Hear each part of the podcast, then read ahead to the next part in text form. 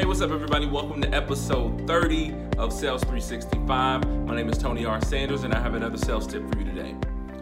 Find a way to create branded content to sell your product online. Let me explain to you what I mean.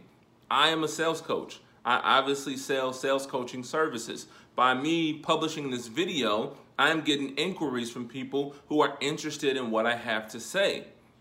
Let me tell you a little bit about why this works. This works because before I engage with you, before I spend time with you, and definitely before I spend money with you, I want to see a little bit of what I'm getting. I want to make sure that I'm dealing with someone who is an expert, someone who is knowledgeable. And by me coming on here every day, seven days a week, never missing a day, giving you guys this content, I'm showing you that I got a lot of knowledge about sales and I have tons of things to talk about when it comes to sales. If you can put out content on whatever your industry is or whatever your product or service is every day, and it's really what you do every day, you should be able to come up with hundred, 200, 300 different ideas of where you can publish content. But let's say you don't have that. Let's say you can come up with 50. Now you just develop yourself a weekly show.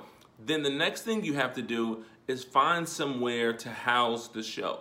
Find a platform or platforms where you can take that information and deploy it against the market to get the attention of your audience, right? So for different people that may be different things. I'll give you a specific example. If you are doing a direct to consumer product and that's what you're trying to sell, let's say it's jewelry or accessories or clothing or even even uh, let's say coaching services let's say you want to get right to an individual and do life coaching one of the best ways that I found personally to do that is on Periscope.